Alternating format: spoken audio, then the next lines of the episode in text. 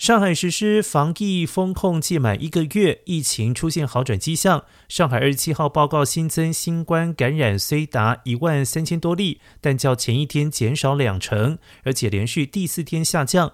上海市卫健委副主任赵丹丹表示，上海最近五天累计筛查五千一百多万人次，阳性检出率逐步的下降。不过，赵丹丹强调，上海当前疫情防控形势依然严峻复杂，正处于关键时刻。因此，二十七号到三十号将采核酸抗原组合的方式分区筛查，并且根据检测的结果动态调整风控。管控以及防范三区范围。